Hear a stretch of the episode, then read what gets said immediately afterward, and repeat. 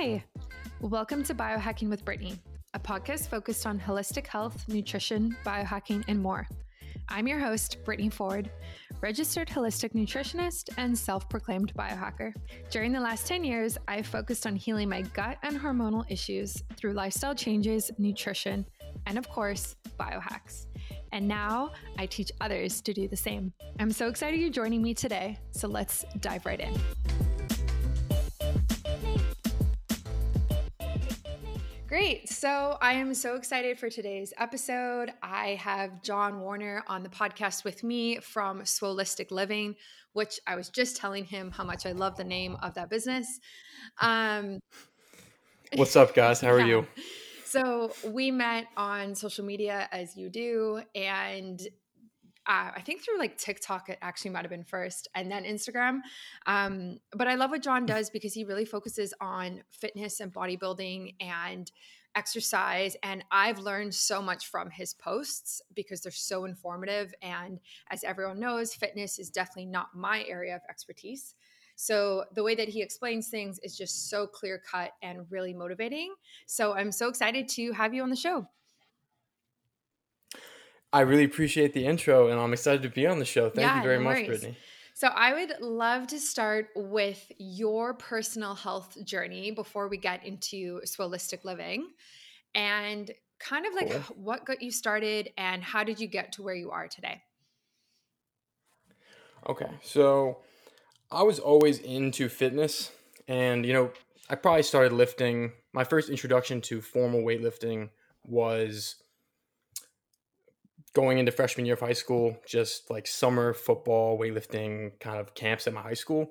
And it was, you know, very rudimentary discussion. It, it, back then it was pre-workout protein shakes, maxing out. It, it, it was, it was stupid stuff that I was doing. And, you know, but I still liked it. I did it while throughout high school and all that. And when I, when I got to college, my sophomore year of college, I had a seizure. And after that seizure, I was diagnosed with Lyme disease. And I spent the next three years kind of completely turning my life around, complete 180. I started studying neuroscience, started really delving into physiology, biology, biohacking, really kind of reinvigorating my passion for weightlifting and just overall living as fulfilling and healthy as life uh, fulfilling and healthy as a life as I possibly can. So right now I'm teaching people. I have online clients personal in-person clients on personal training and I'm a holistic health coach.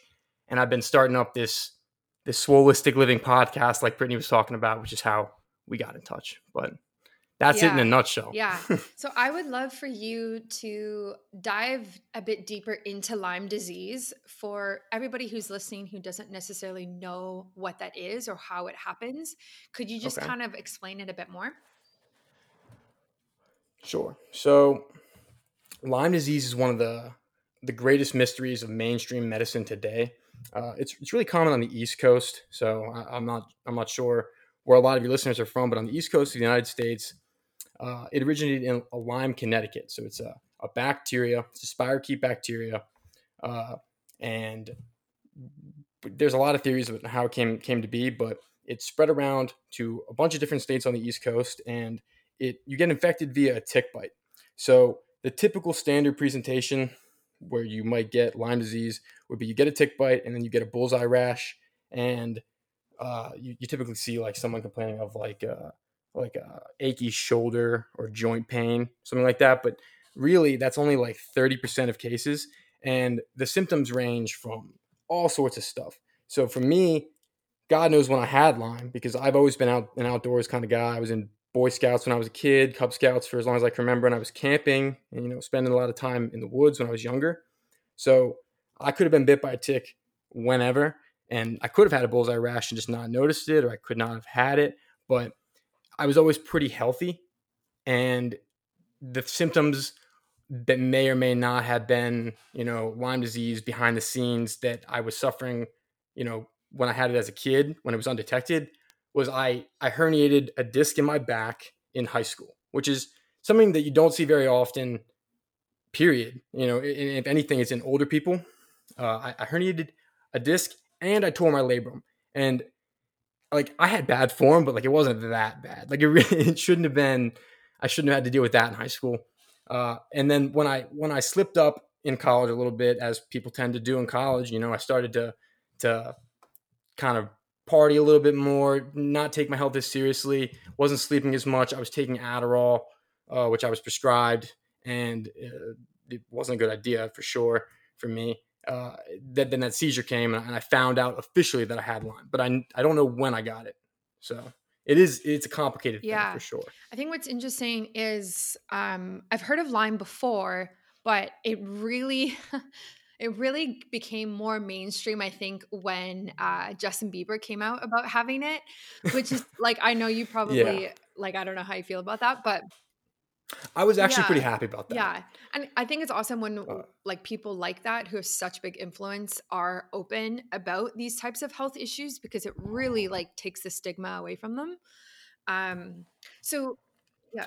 Yeah, Justin Bieber. Uh, I watched a video of him visiting with doctor mm-hmm. Daniel Amen, uh, and he's a he's a really like amazing amazing psychiatrist who is on the forefront of some of the alternative uh, kind of medical imaging. He, he does this thing called a SPECT scan, an Amen SPECT scan, and I, I watched this video of Justin Bieber getting his brain scanned, and uh, uh, I saw his brain scan. I was thinking, and I had the same exact procedure done to me, and the initial doctor who had diagnosed me with Lyme disease was trained as kind of Daniel Amen's right hand man or right hand woman in, in, this case. Uh, so it, absolutely insane to see that kind of go full mm-hmm. circle and just just to see how much of an impact these two doctors are making in in not just my life but the lives of right. so many people. So is Lyme disease like if you have it, do you have it for the rest of your life type of idea? Uh, the honest answer to that question is I don't know, and I don't think okay. anybody really knows. Um, I think, and my doctor thinks that he's completely eliminated all spirochete bacteria from my body. So I no longer have Lyme disease, mm-hmm. according to him. But the testing that he's doing uh, is uh, that I, I, heard you mention this testing on the previous podcast here is that live blood cell mm-hmm. analysis mm-hmm. and some other non FDA approved testing. So it's not like diagnostic enough to say that I straight up no longer right. have Lyme disease. yeah, disease. of course. And how are your symptoms right now with it? Right now, I feel awesome right now. So my main symptoms after my seizure were I had pretty crippling insomnia, anxiety, uh, irritability, and brain fog to the point where like I was leaving things in the oven. Uh, things were so difficult mm. for me to do. I felt like like you know like just getting through the basic you know like I, I could do nothing all day and be exhausted and feel like I spent all day working like at my worst. And now I wake up every day. I have energy. I work out. I feel awesome. I go to sleep without any medications. Uh, and so I consider myself yeah. healed. Uh, yeah. I don't know by what standard yeah medicine would, but yeah, I'm doing I think well. That's like I think that's awesome, and I think that's like all really that matters is that you know if your blood work is showing that it's good and you're feeling good in multiple ways um, and for a long period of time afterwards i think that's super important and honestly like that's all you can do um, it sounds like you've done a lot too so in terms of like your healing process from it what was the most um, transformational biohack that really helped you in this situation so when it comes to something like lyme disease there's only so much that you i always say that you need to take mm-hmm. responsibility mm-hmm. for your health but i don't mean that you shouldn't go to a doctor and you shouldn't uh, seek out people that are smarter than you and know more than you in particular areas. In Lyme disease, there's no, I mean, when I first got Lyme disease, I didn't know what Lyme disease was. So clearly, I was going to have to seek out professional help. And uh, I went to a plethora of what they, they call themselves Lyme literate medical physicians. So mainstream medicine doesn't think chronic Lyme disease is, is a thing, and they think you treat it with antibiotics for you know the typical course of Z-Pak or whatever, or it's Doxy that they treat it with. Um, and then it's gone. And the doctors that are starting to notice that that's not the case with Lyme disease kind of bro- broke out from mainstream medicine, you know, are, are, starting their own private practices and calling themselves Lyme literate medical physicians and treating this chronic Lyme. So all of them have different approaches to how to heal this disease.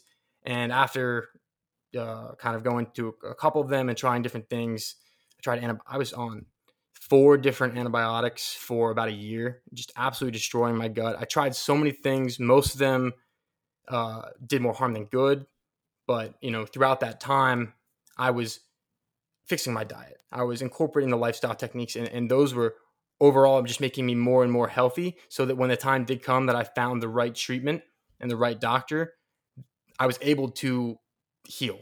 So when that happened, uh, this was about last year. Uh, I was introduced to a doctor in Maryland who had Lyme disease, got fed up with uh, his mainstream practice and, and, how mainstream medicine was treating Lyme disease, and went to Germany, paid a ton of money to heal his own Lyme disease, doing all these alternative treatments and things. Came back and was like, "This works so well, I have to do it to other people." So he, uh, I went to him and I was like expecting him to sit me down and be like, all right, here's your protocol for the next six months. It's going to be a long process, but you know, the next two or three years, you, you'll probably be symptom free. He was like, give me two weeks. I was like, holy shit, no way. uh, and he said, we're going to do a couple hydrogen peroxide IVs. It's very, like, obviously a very low concentration of hydrogen peroxide. So this is what they used to use before antibiotics to kill pathogens. Um, so he did a couple of those. I didn't really feel much. And they did something called UV blood irradiation. Uh, so he took a syringe of my blood out of my arm and he uh, put it in a little IV bag and he ran that IV bag through this contraption on, on the table that was shining UV light on my blood as it passed through. And it, what this was doing was this was killing a bunch of stuff in my blood. And then he putting that blood back into me. It, it's kind of like a mass vaccine and that may raise a lot of eyebrows, and it rightfully should. Uh, afterwards, I think it, it really turned my immune system on high alert, maybe hypersensitive to things, and it, it, was kind of just like a slap in the ass to my immune system. And after that, I felt terrible for like a couple days. They call this a Herxheimer's reaction when you're detoxing from Lyme disease, and then I felt amazing afterwards. It, it, it, I had a couple residual symptoms, and you know that was because of mold and some other things, but uh, that was really the main thing. After that, it was like all uphill. It, it was awesome. it was mind blowing. Wow, it's it's pretty crazy how yeah just different treatments and different doctors are just or you know healthcare practitioners can really be the answer that you're looking for and you don't really know until you try right and and that's what that's what makes it difficult mm-hmm. and that's what i see with my clients too some of them have done so much for their specific health concern that they have um, that they kind of get to this point where they don't know what else to do and and then you turn to other things right? So you turn to iv therapy like you're talking about or um, different alternative methods that can be really helpful. So I'm, I'm so happy for you. Like i'm glad that you really were able to like pivot and make something of it and heal yourself. Yeah i really appreciated it it was without a doubt the hardest thing I've had to do, but uh, I wouldn't be anywhere close to the man I am today or the person I am today if I hadn't yeah. gone through it for sure. Yeah, so absolutely. Grateful. So afterwards, you like obviously you're so big into fitness and bodybuilding and whatnot. Mm-hmm. So what kind of like what so, was that transition yeah, there? uh, like I said, my main symptoms were mm-hmm. neurological and insomnia and all that, right? So when I first had my seizure, I was thrown on a bunch of meds, uh, like antidepressants mm-hmm. to help me sleep. And, you know, that's just the standard of care. I mean, someone's got insomnia. It's better to medicate them and have them sleep than to not medicate them and have them stay awake and go crazy. And I, I still think that was a good call.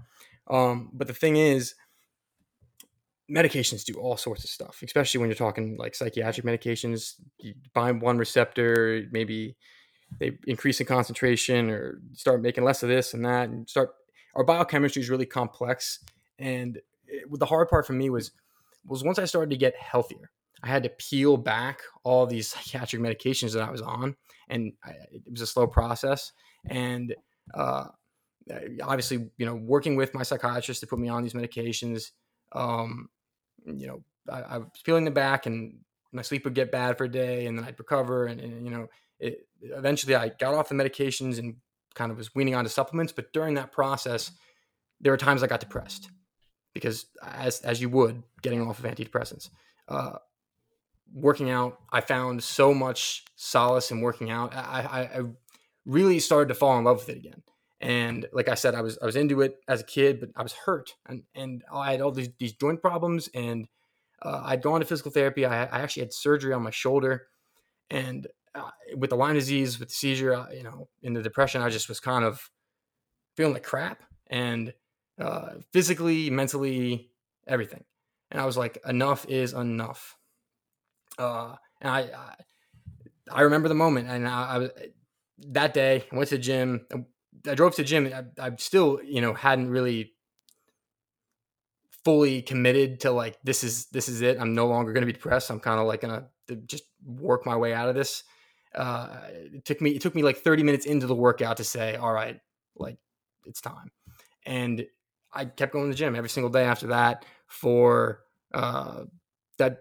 This was uh, leading into last summer, uh, and got in, in, insane shape last summer uh, out of nowhere, and then kept kept riding that train throughout this this last school year and into where we are now. So yeah, it, it's fitness is awesome, and fitness is there's nothing in the world that's going to make me feel right. better than working out. Right. That's how I feel about it. and as much as I like the health stuff, it's yeah. always going to be a part of me. Yeah. No, that's like where your passions lie, and it, it makes sense. So, what does your current fitness routine look like right now? So, whenever I get asked this question, my answer is always a lie because it, it changes. I don't have a routine. Like it changes every single day or every single week. Um, and this summer, uh, I'm working part time uh, just to make a little bit of money and stay with some friends and get get a tan, get get get some functional fitness. And I'm working part time as an ocean lifeguard uh, down in Bethany oh. Beach, Delaware. And so that means that I have to do a lot of running and swimming just to be in shape for that because when I do work there, there's a workout in the morning that we have to do before we get in the stands. So I've been doing a lot of ocean swims, ocean runs, sprints.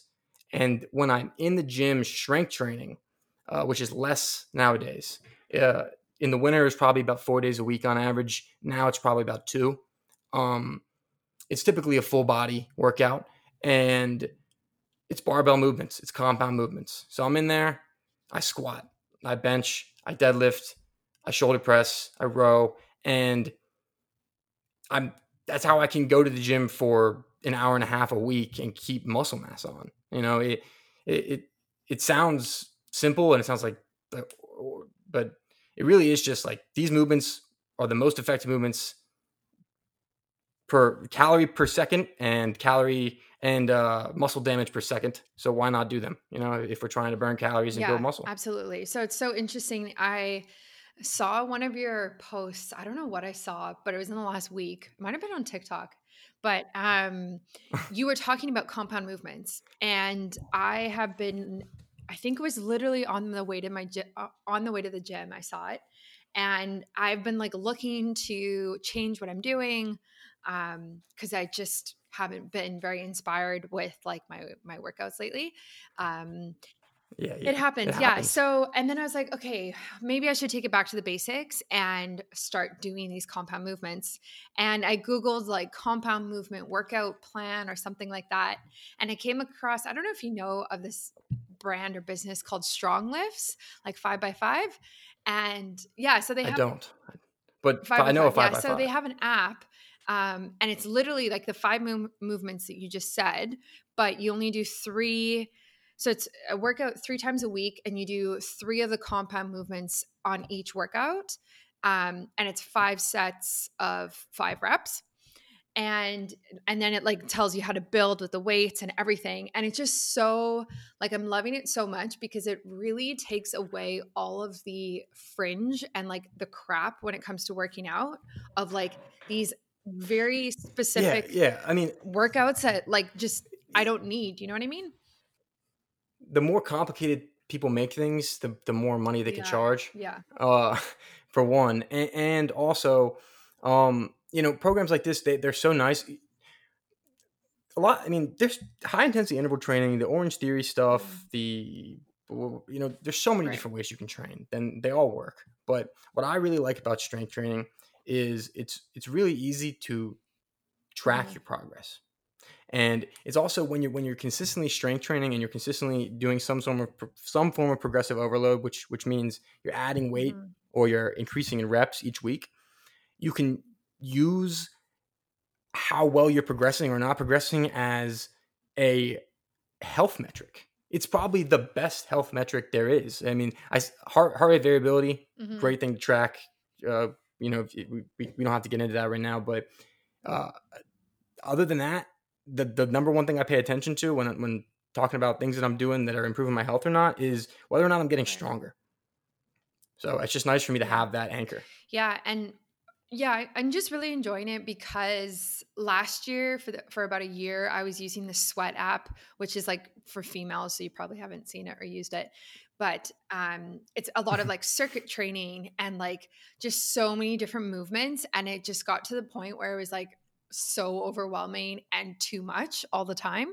Um, yeah. Yeah. You, I, I work out with a bunch of my friends that are girls and it, I, I, work out with tons of different people and I've seen all sorts yeah. of apps. Uh, and a lot of times though, like, I mean, there are programs out there that work great, work awesome, but you're definitely always going to get the most bang for your buck by just getting back to the basics, learning the basics really well, and then exploring from there based on like what you want to mm-hmm. do, mm-hmm. not just looking at a program and then having to spend you know 30 seconds in between every single one of your sets figuring out like the next 10 exercises you're doing yeah. or it, it get, getting so complicated and getting caught up in it when you could just put on some music and just relax and just go yeah, to the gym exactly and and that's the thing too is like i just I want it to be effective and I want it to work, but it doesn't need to mm-hmm. be something that I want to concentrate super hard on or not understand or have to like really think about. Like it, it's exactly that. It's like going to the gym and feeling good about it or or doing it at That's home awesome. as a lot of people are working at home right now. So, um, yeah. With, with, strength training, you know, in, in, females in particular, a lot of them are hesitant to, they're like, I don't want to get too yeah. big or all that. Uh, it, if you're if first of all five by five it, muscle is really important all right? Muscle is really really important and i don't necessarily think all females need to be lifting three days a week. I, I really don't. Uh, i think a full body three days a week works for probably a lot of females. Maybe a full body two days a week would work for a lot of females uh, as long as you're getting in the consistent movement throughout the day. Like if you're mm-hmm. walking if you're taking uh, breaks if you're moving all of your joints through their full range of motion uh, if you get up in the morning, you go outside and you walk, like, and you work at a standing desk, or, or and like every now and then you do some pull-ups or something, and or some squats or push-ups or whatever, and, and just take your joints or, or some arm swings or dance in your underwear or whatever. As long as you're moving around and you lift every occasionally, you'll be healthy. I think, and uh, when you do lift, you just have to make sure that you show up to that lift and you you you're working hard. That's something that a lot of people mm-hmm. don't talk about as much because it doesn't really matter what program you're doing. It really doesn't. As long as you're consistently getting into the gym and when you when you're there, you're putting in effort into every single rep you do. And you're thinking about the muscles you're using and you're really trying, yeah. you're going to progress. Yeah, I, I think yeah, it's it's a balance for people, right? A lot of a lot of females actually over exercise and over over workout and it can be really harmful. Um, so it's nice to like do something like a compound movement ex- like workout once once two three times a week um, and be really getting the benefit from it without having to spend like hours in the gym um, exactly and that's what's so great about like high yeah. intensity interval training versus banging out junk miles yeah. too you know like obviously efficient. Yeah. And I definitely agree with what you're saying. Like organic movement throughout the day is something I, I try and talk to my clients a lot about because if you're sitting at your desk from nine to five and then you're going to a gym for an hour afterwards, it doesn't make up for you not moving for eight hours. And the, the research shows no, that. Like, so it's not, yeah. it's not a calorie in, calorie exactly. out thing. Like it's like movement is more than burning mm-hmm. calories right? You have an entire lymphatic system, which is how some of your immune cells and some some fat cells get around your body, and that is it doesn't have a pump. Your heart pumps your circulatory system. There's no pump for your lymphatic system. It, it, it revolves around your movement. You have fascial tension patterns across your entire body that when you go to sleep and you're in the same position for eight hours, they get tight. Your joints get tight. You have synovial fluid that's supposed to be getting into your joints and circulating things. And, and it, most of us are walking around in like mm-hmm. pain. Mm-hmm. like most of us are walking around in pain all the time. And it's because yeah. we don't move enough. Yeah. Tight muscles, sore joints. Absolutely. Poor posture is another one. Um, yeah, and it's all it all comes back so, to it's like working out and fitness is such a good uh, important part, but it's really like lifestyle, right? So and that's why I love mm-hmm. biohacking because it's really holistic like that and it really really looks at how you're living and what you're doing and how that's impacting your body and your health. Um, yeah, for sure. It, in the end, we're not trying to make the best nutrition routine possible. We're not trying to make the best strength routine possible. We're trying to live the best mm-hmm. life we can. And keeping that perspective is very important at all times because that's really that it needs yes, that's what we're doing. Exactly. Uh, yeah. Brittany, I have a question for you. Um, how, how have you been eating recently with with this new training program? Um, so I just finished my first week of the new program, um, and I haven't really changed how I've been eating, to be honest. Um, you don't need to. You don't yeah, need to change too much. So I like I was intermittent fasting for so long, um, and I kind of stopped doing that in the last eight months or so for other reasons, um, mostly hormonal. Yeah, I um, I was just looking into. To, well, I was just actually chatting with somebody about uh, intermittent fasting and with females mm-hmm. in particular. Like, uh, it, people tend to throw the the twelve to sixteen hour window mm-hmm. out there a lot, but I think a lot of females when they do intermittent fasting should should tend to shift more towards that 12 hour window. And 12 hours is not that hard to do. And it really should, everyone should be getting 12 hours in a day. All that really means is you don't eat after dinner. And I think it's important to emphasize the not eating after mm. dinner. I think I used to say if you want to have your fasting, if you want to push back breakfast to, to do your intermittent fasting, that's fine. I'm starting to think that's that's not fine. Um, I think it, we need to start paying a little bit more attention to our circadian biology and there's a reason that we're highly insulinogenic in the morning.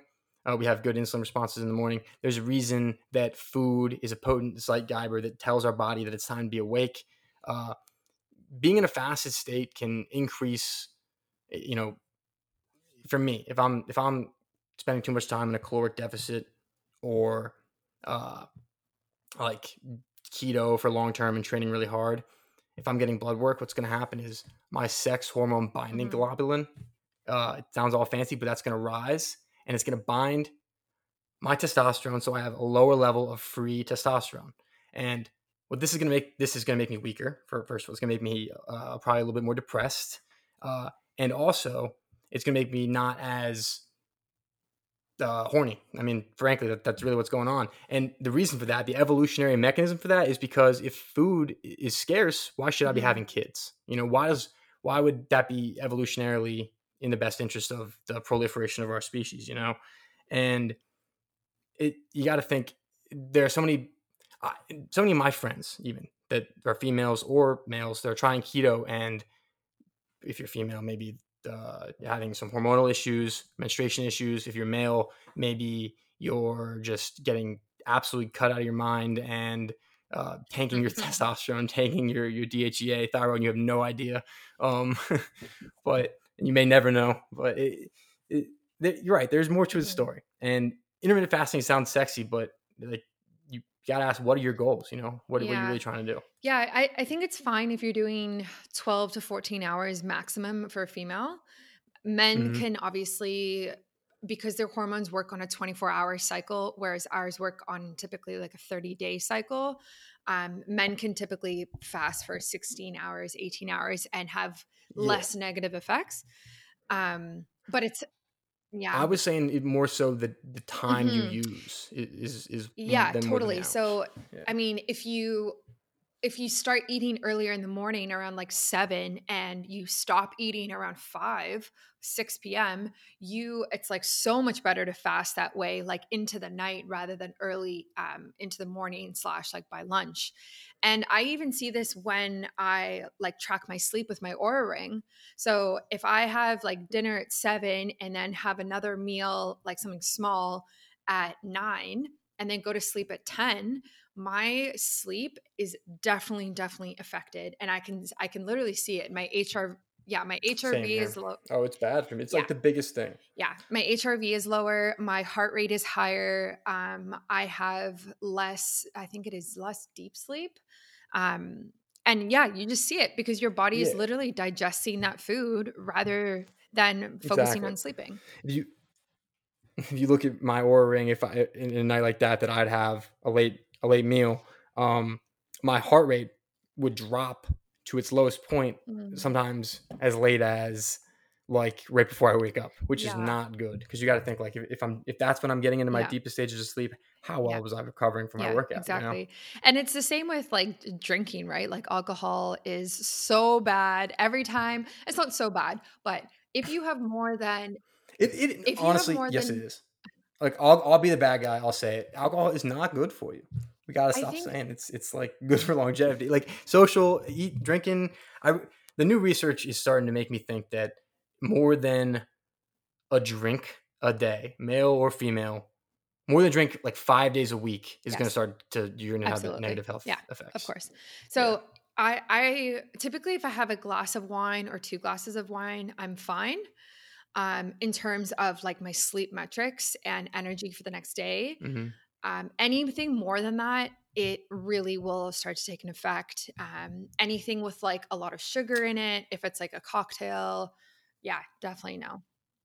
Yeah, I'll even say I've experienced the same thing. I can get away with one drink typically. Uh, two drinks to start to experience effects, regardless of mm. when I time them. But uh, I will say that the effects are much less if I have my two drinks or three drinks, maybe two or three hours mm. before bedtime, as opposed to like yeah. 30 minutes before bedtime. Yeah uh, pushing it forward does make yeah, a difference. Absolutely. Yeah, I'm taking a break from alcohol right now, which is hard to do in August because. Didn't you just yeah, get engaged? I know I did. What are you doing? um, yeah, enjoy that. Well, yeah, we're we're having an engagement party at the end of the month, so my plan right now is I'm taking a three week break before that, and then after that, I'm going to take okay. a six week break from that party until Thanksgiving, and then take a break from Thanksgiving to Christmas. Um, so last okay. year in 2019, uh, not consecutively, but I did five months out of 2019. I went alcohol free, um, like different wow. different ones wow. depending on where I was in the year. And I think the longest yeah. I went in in total was like 70 days. I did almost I did two months back to back, um, and wow.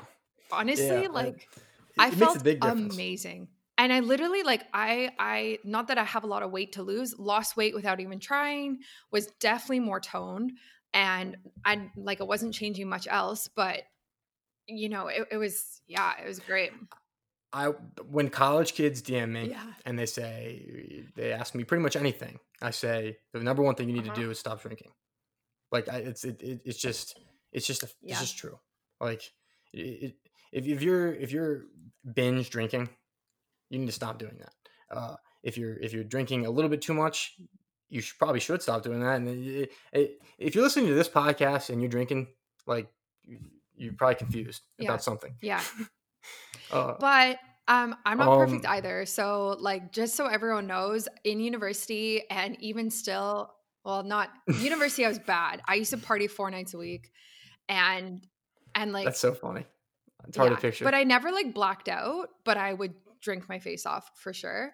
Um, but never did any other drugs, like never really dabbled in anything at that time. Um, but now I'm, I'm a lot better. Like, but still, like summer, like last weekend, I was on a boat the whole day and I drank probably eight drinks in a day. Like, it's you oh, know, wow. it's okay. it's just. Do, do, you have any? Do you have any strategies that you use when you yes. drink like that? So if you are going to be drinking in excess, and obviously you're over age, because I think I have to say that on this podcast. Um, not that I started drinking overage. Anyway, um, yeah, so definitely pick your alcohol wisely. So when I drink in excess, which doesn't happen very often, I will pick things yeah. like um, nudes or I don't know what the ones are in the states, but like what, yeah, they're called nudes? nudes? or neutrals here. So it's basically like soda water, flavor, and vodka, or That's yeah. All, yeah, that's awesome. The vodka is the is the yeah. key. The, the the vodka yeah. drinks are way better yes, than the hard or like seltzers. the gin. I usually get the gin ones, but anything with no sugar in it um, per can, it's like hundred calories, whatever it is, um, and they're flavored. And because they're carbonated, I actually take a lot longer to drink them than I do for like hey y'alls or anything that's like iced tea and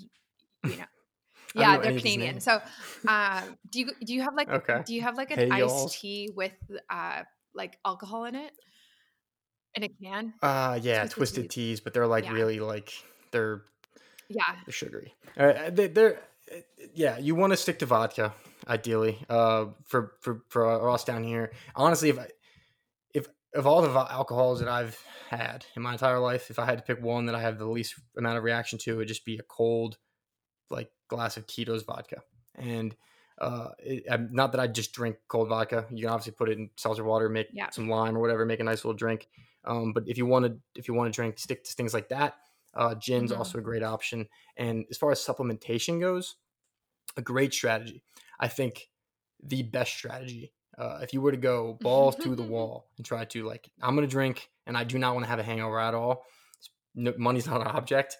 Would be uh, taking something like uh, N-acetylcysteine, mm-hmm. alpha lipoic acid, and mm-hmm. glutathione, maybe like two hours before drinking, just to really, really yeah. like give the liver everything it needs to detoxify everything and kind of get ahead of that acetaldehyde buildup. And then while you're drinking, take some activated charcoal. Make sure that you are drinking a ton of water throughout the entire night entire like make sure every other drink have some water um and try to stop drinking an hour or two before bed and if you if you remember again take some more activated charcoal before bed uh, and the next morning wake up and take that stack that liver stack again and i really like when i when i drink and it's typically me going crazy is like four drinks and it's like a every now and then. Like it's not because I'm above drinking; it's because I have Lyme disease or, I've, I've, been dealing with the chronic disease, and mm-hmm. at, at, this point, it's just eh, I I've spent too much time feeling shitty, and I just don't I don't yeah. like feeling bad, and uh, uh, but I'll I'll do that every single time I drink, and I don't get hungover. I feel yeah. fine when I drink. It, if anything, it's a little yeah. bit of a brain fog the next That's day. literally but. the exact like stack that I use is um, N-acetylcysteine, like NAC, what I call it is the short form of it. Mm. Um, yeah, I'll take a few of those throughout the night before I drink, after I drink, before I go to bed. Activated charcoal, exactly so, that. Yeah. Mm-hmm. That's awesome. NAC is a glutathione mm-hmm. precursor. It does a couple mm-hmm. other things, but glutathione, if you have like a, a liposomal yeah. glutathione, uh, if you can get that somewhere, it's like a oral paste you put in your mouth. That is yeah. that's good stuff. And, and, yeah for everyone listening like basically these supplements help break down the alcohol faster in your body and metabolize it faster. So that's why it helps with hangovers is because it basically just flushes it out and boosts your system in a nutshell. Yeah. Yeah. Yeah. Uh it, i mean everybody knows alcohol breaks down into poison, mm-hmm. acetaldehyde, and uh, it's not good. So you don't want that. A- any any any kind of stressor like that is just one more thing you're adding to the equation. You know, it, if you're not getting consistent mm-hmm. sleep, you know, and not having don't have the dietary stuff dialed in, you're not training, you have the sedentary lifestyle, and then you're throwing in the drinking on top of that. It's just too much. Yeah. And you having everything else, you know, so dialed in. I mean, obviously nobody's perfect and you have your own health issues, but for the most part, you you're doing things, you're doing the right things. Uh, you can get away with drinking every now and then, and maybe you know everything in moderation, including moderation, yeah. right? Yeah, I mean, it's hard. Like I, I definitely think there's something to be said about, um, you know, going out with friends and having a drink on a patio, like you know, and and being cautious of it. Like I think it's fine like we said, like two or three a week in total, you know? Mm-hmm. Um, and that's it. I think I think we get into the issues when it's binging, when it's a lot, when when you're doing that Friday night, Saturday night every single week. And that's what I had to deal with last year was when I first started moving away from alcohol.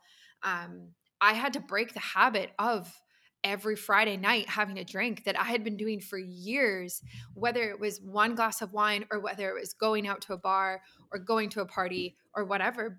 Um, and that you know like Yeah, it's it's yeah. hard It's it's weird. it's, it's hard to break it even as a biohacker as a nutritionist as somebody who is like very like woke in this field When when you when you start to realize that eh, your body doesn't consider the weekends its yeah off days, you know, and every yeah day is the same to your body, and you're like, ah, yeah it, it, I, I there was a time that when, when I was sick, you know, like I because I was sophomore year of college when I had my seizure, mm, I was kind of just thrust out of the college environment. I was having a good time. I, I when I first got to college, I joined a fraternity my first semester. I had no idea what I was. Well, I was a finance major. I had I wanted to be an investment banker. I mean, I guess, but I not really, you know. Uh, and when I had the seizure, that's when I really was like, oh, I probably should start taking life a little bit more seriously.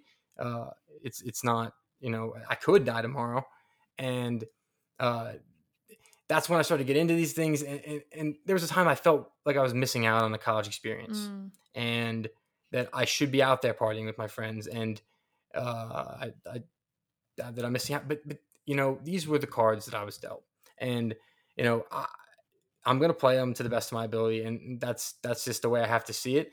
And if that means that maybe I miss out on the, the last two years of college, eh, eh, I, I learned uh, it was probably six months of like th- th- this was part of the reason that some of this was so depressing because of the fact that it was kind of messing with my narrative of how my life should have mm, gone, you know, and uh, and that facilitated the strength training and all that. But it eventually, I I just embraced that.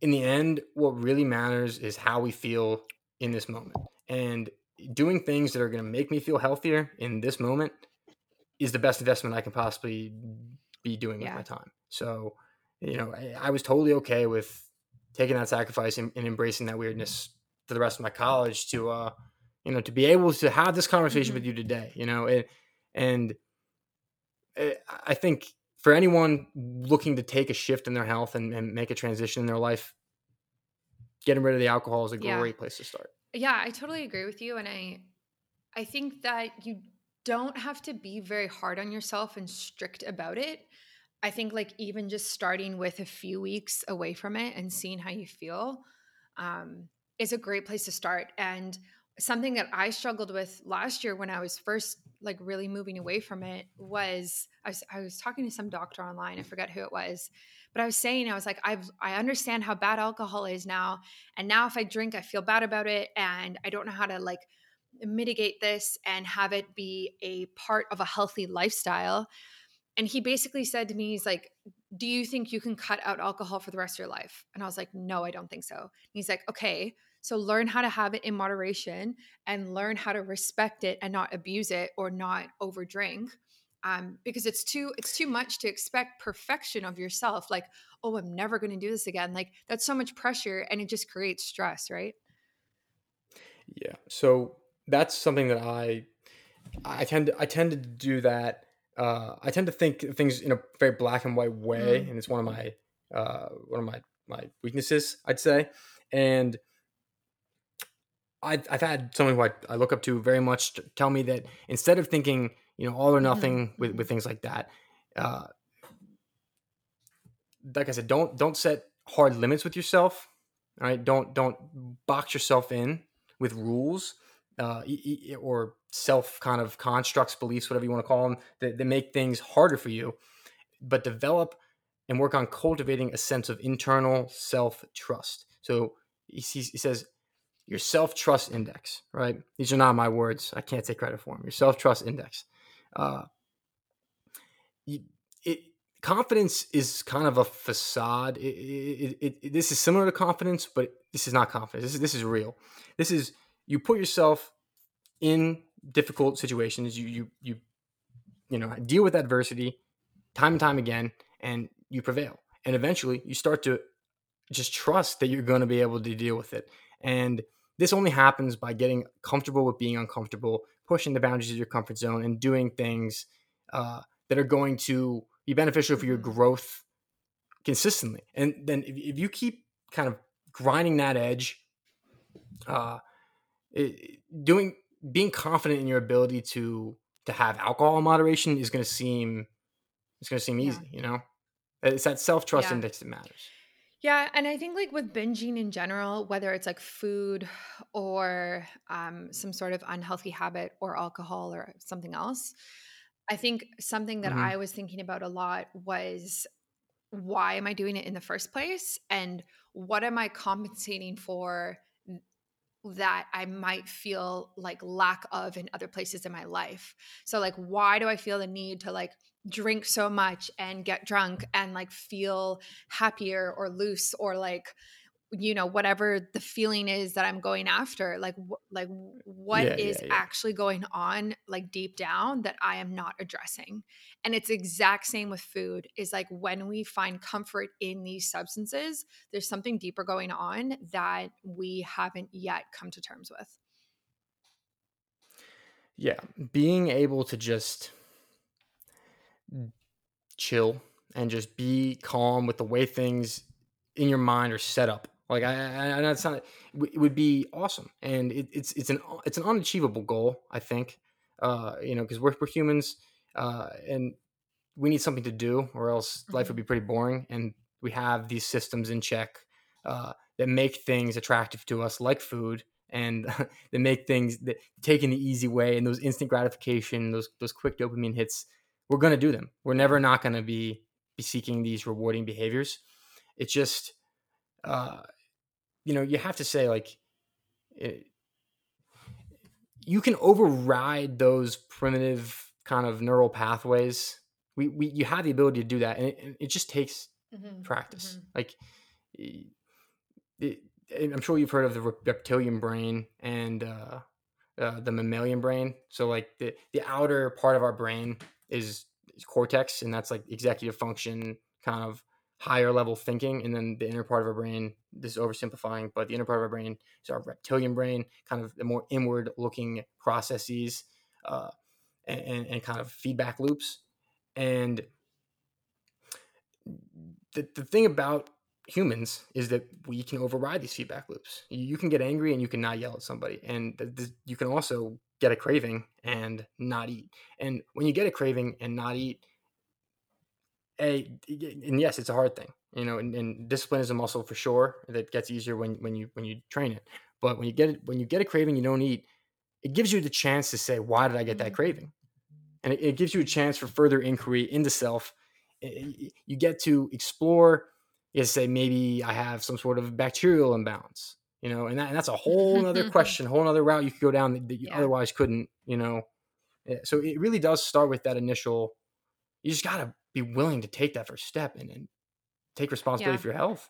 Yeah. And I think we're seeing that in general, right? Like with the wellness mm-hmm. movement mm-hmm. and with the biohacking movement, is this like idea that the only person who actually cares about my health is me. And I'm the only person who cares the most. And it doesn't matter what doctor you have, what practitioner you have, you will always care the most about your own health. And I think a lot of people don't understand that and don't realize that because then you actually have to do something about it right? Mm. and it it's that that they it, it, what you just said mm-hmm. is the key.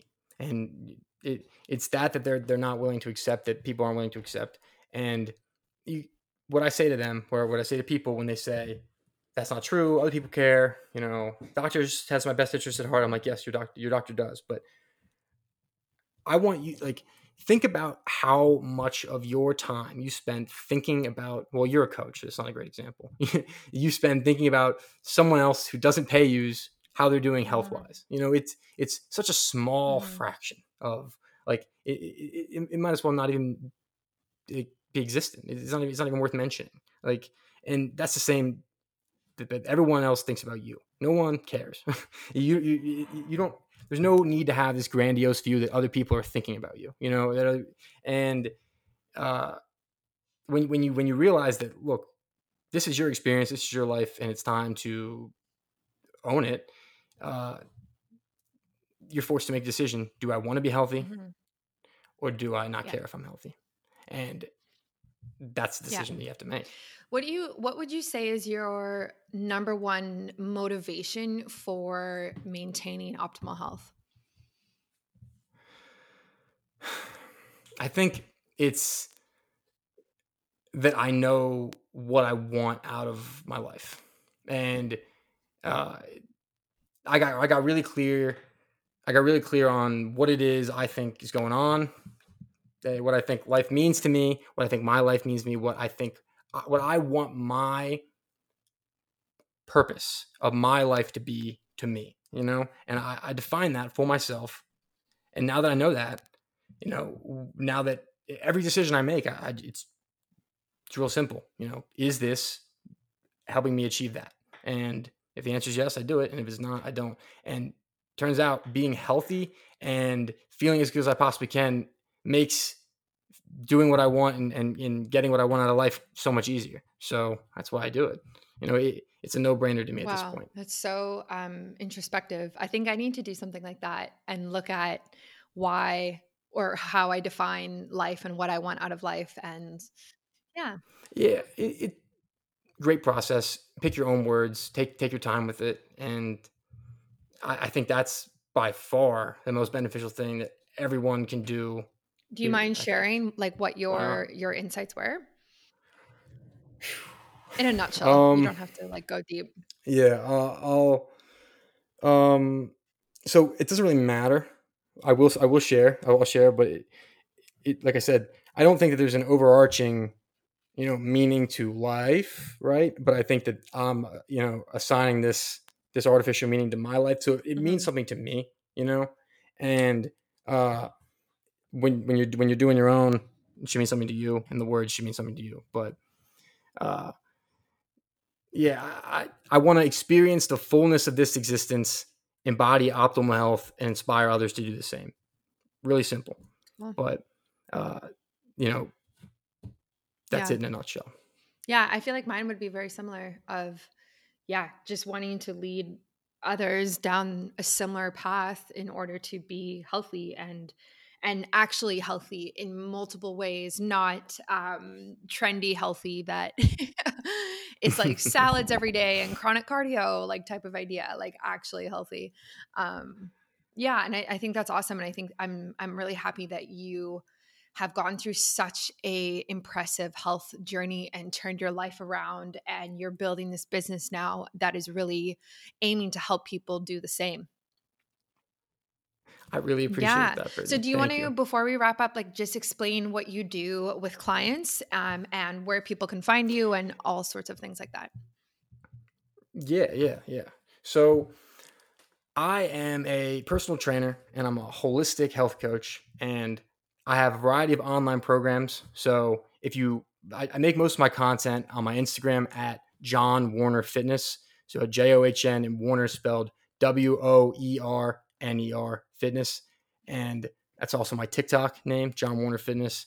I make a lot of stuff on there as well. Uh, but recently I started this this Swolistic Living podcast. And what I'm doing with the Swolistic Living podcast is I'm trying to blend bodybuilding and the aesthetic side of fitness with biohacking, holistic health, and human optimization as a whole so that you can attain and maintain the physique of your dreams and show up as your best self in all aspects of your life. That's the mission statement of Swolistic Living. And my podcast, I have guests like Brittany on. We, we talked, Brittany talked her top three biohacks. It was a great episode. And other guests like Dr. Shawn Baker. I'll have uh, Renee of the Biohacker Babes podcast that I actually, uh, I'll be interviewing after this. And we talk about uh, great, you know, strategies that they, you can implement into your life today that make it, you know, a drastic impact in your health. So, uh, yeah. Instagram is, is where you should find me though. DM me at John Woerner Fitness. I love talking to you guys and uh, that's awesome. Yeah. Yeah. I, I'm so happy that we got to do this and connect and really just dive deep into some some topics. Um, yeah, yeah I will awesome. definitely put all of your links in the show notes for everybody and definitely like DM DM him. John, he knows a lot about fitness and biohacking and I I've learned a lot. So I feel so like everyone could learn a lot. Um yeah, and thank you so much for coming on. It was my pleasure.